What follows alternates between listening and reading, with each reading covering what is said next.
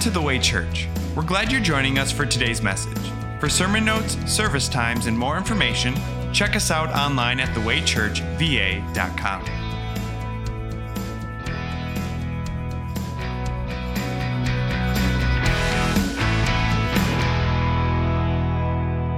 Grace and peace to you from God the Father and from our Lord and Savior, Jesus Christ. Our message for this morning comes from the book of Numbers, chapter 24, verses 15 through 19. We read Then he spoke his message, the prophecy of Balaam, son of Beor, the prophecy of one whose eye sees clearly, the prophecy of one who hears the words of God, who has knowledge from the Most High who sees a vision from the Almighty, who falls prostrate, and whose eyes are opened. I see him, but not now. I behold him, but not near. A star will come out of Jacob, a scepter will rise out of Israel. He will crush the foreheads of Moab, the skulls of all the people of Sheth. He will crush the foreheads of Moab and the skulls of all the people of Sheth. Edom will be conquered. Seir, his enemy, will be conquered. But Israel will grow strong. A ruler will come out of Jacob and destroy the survivors of the city.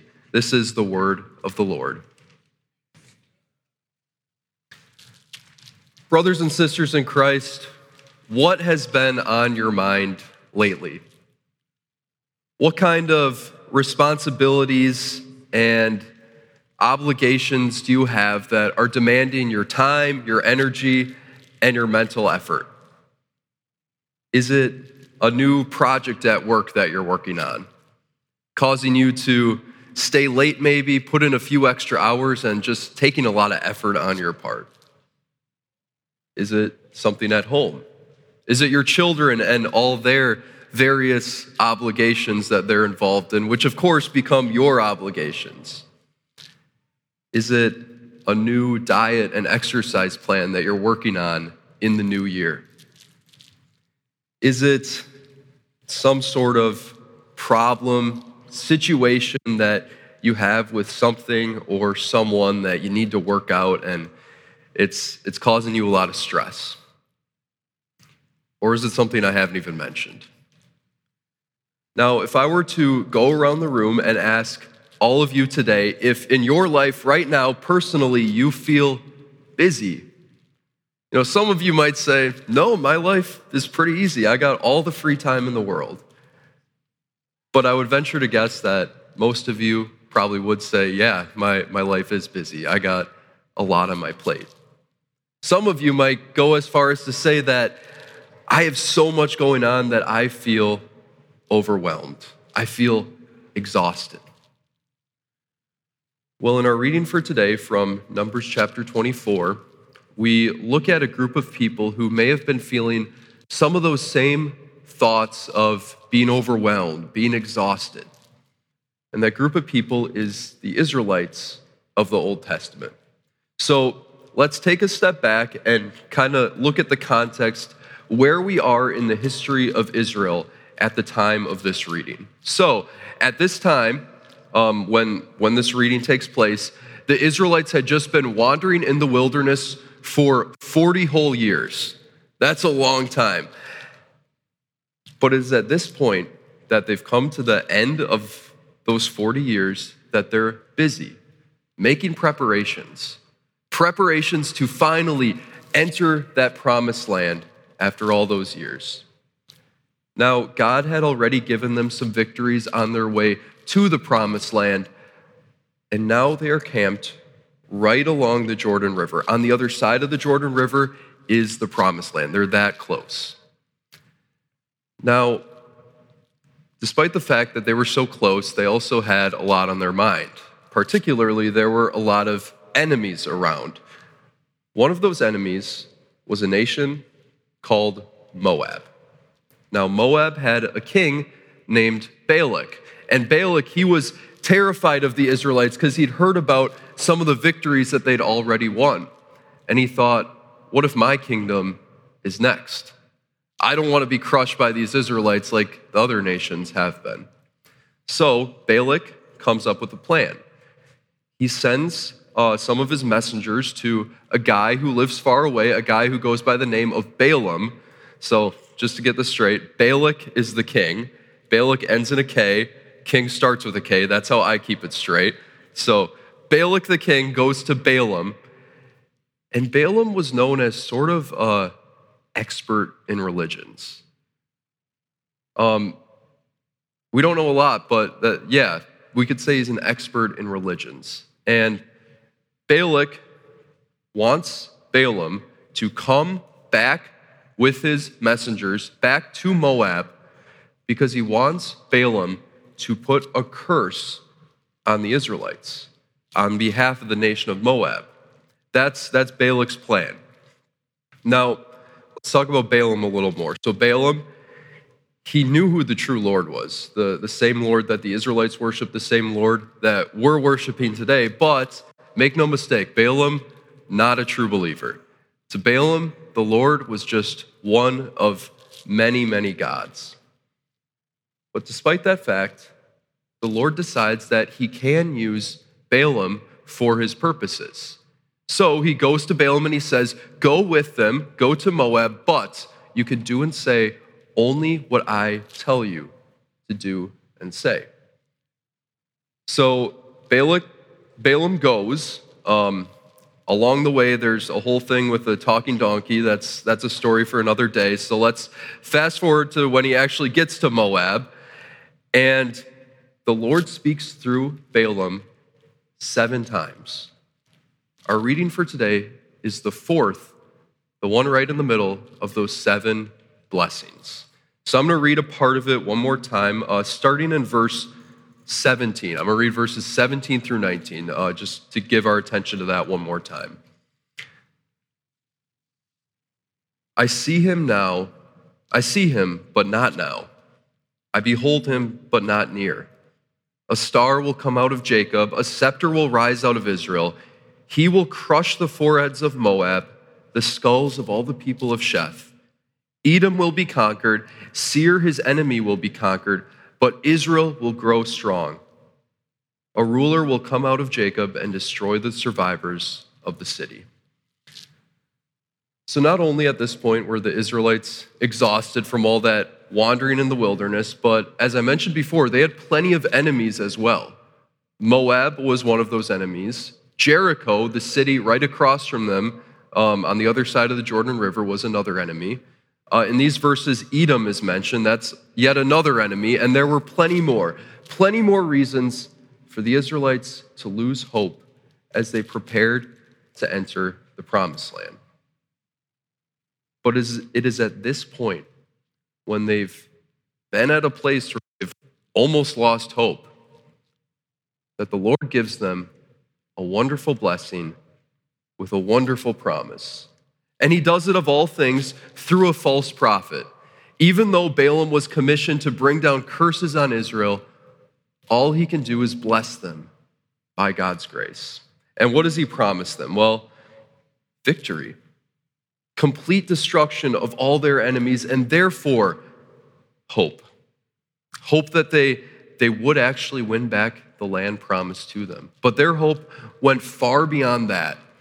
It went to a star who would come out of Jacob and a scepter who would rise out of Israel.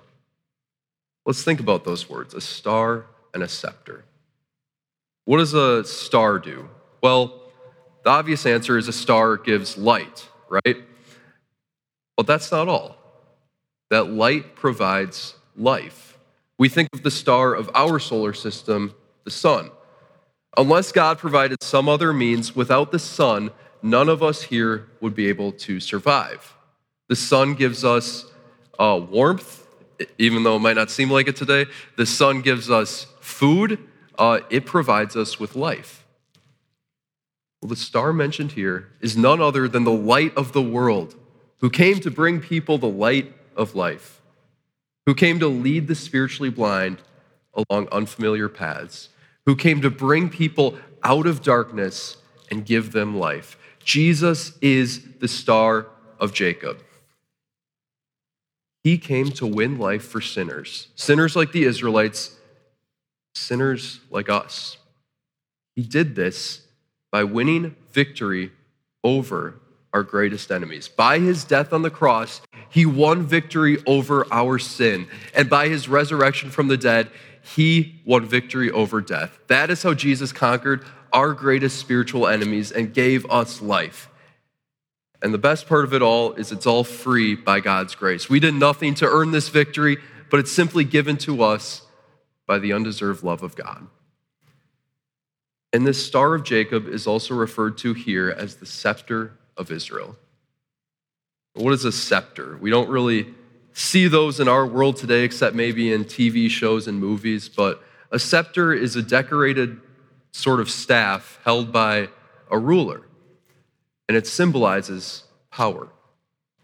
Jesus is that scepter. He has unlimited power, as shown once again by his death, resurrection, and victory over all our enemies. He is a king who's coming the Israelites look forward to, and he is a king who's coming we look forward to because he is a king who gives true hope to his people. Hope that we need, maybe especially around this time of year. Where are you at personally in your life right now? How are you feeling after the first three weeks of 2024? Is this time of year exposing something in you? Is it making you feel a way that you wish you didn't? Maybe this, this time of year exposes a feeling of loneliness. As the days get shorter and, and they get colder and colder, and you're stuck in the house more, it just, it just feels empty. Empty, especially because people who used to be there aren't anymore. You know, it wouldn't, it wouldn't feel so empty if, if they were still with you, but he or she is no longer with us on this earth.